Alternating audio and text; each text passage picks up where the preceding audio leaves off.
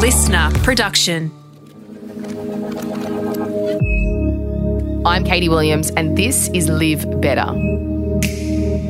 This episode is how to eat more intuitively, which is basically how you ate when you were a kid when you had no rules around food. I eat intuitively, which means I eat what I want when I want. Most of the time, I eat whole foods, but if I feel like some chalky or a bag of chips, I'll eat it. But I didn't always eat like this. When I was a full time athlete, I was super strict around my diet. And then when off season would come, I would go nuts around food. So I know what it's like to feel like you should eat one thing, but you really want to eat something else. So if you want to eat more intuitively, here are three tips. Tip one notice your hunger and fullness. Your hunger and fullness is a spectrum. On one end is zero, and this is when you're starving and you'll eat anything in front of you. On the other end is 10. You're just eaten an entree, a main meal, and a dessert, and there's no room for anything else. Start to pay attention to where you are on that scale and when you usually go to eat. And then when you finish, rate how full you are on the same scale. This isn't about changing what you eat, it's noticing how hungry you are when you start and how full you are when you finish. If you pay more attention to what hunger and fullness feels like in your body, you'll be able to listen to your body better and make more intuitive decisions.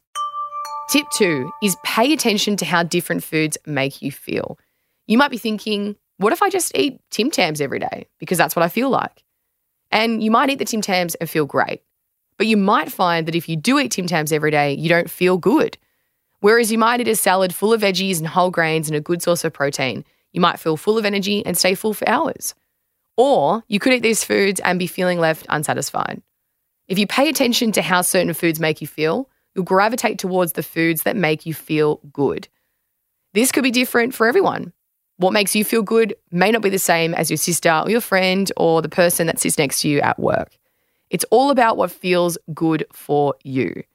And once you become more aware of this, you'll be able to make more intuitive food choices. Tip three is challenge your food rules. We all have rules around food.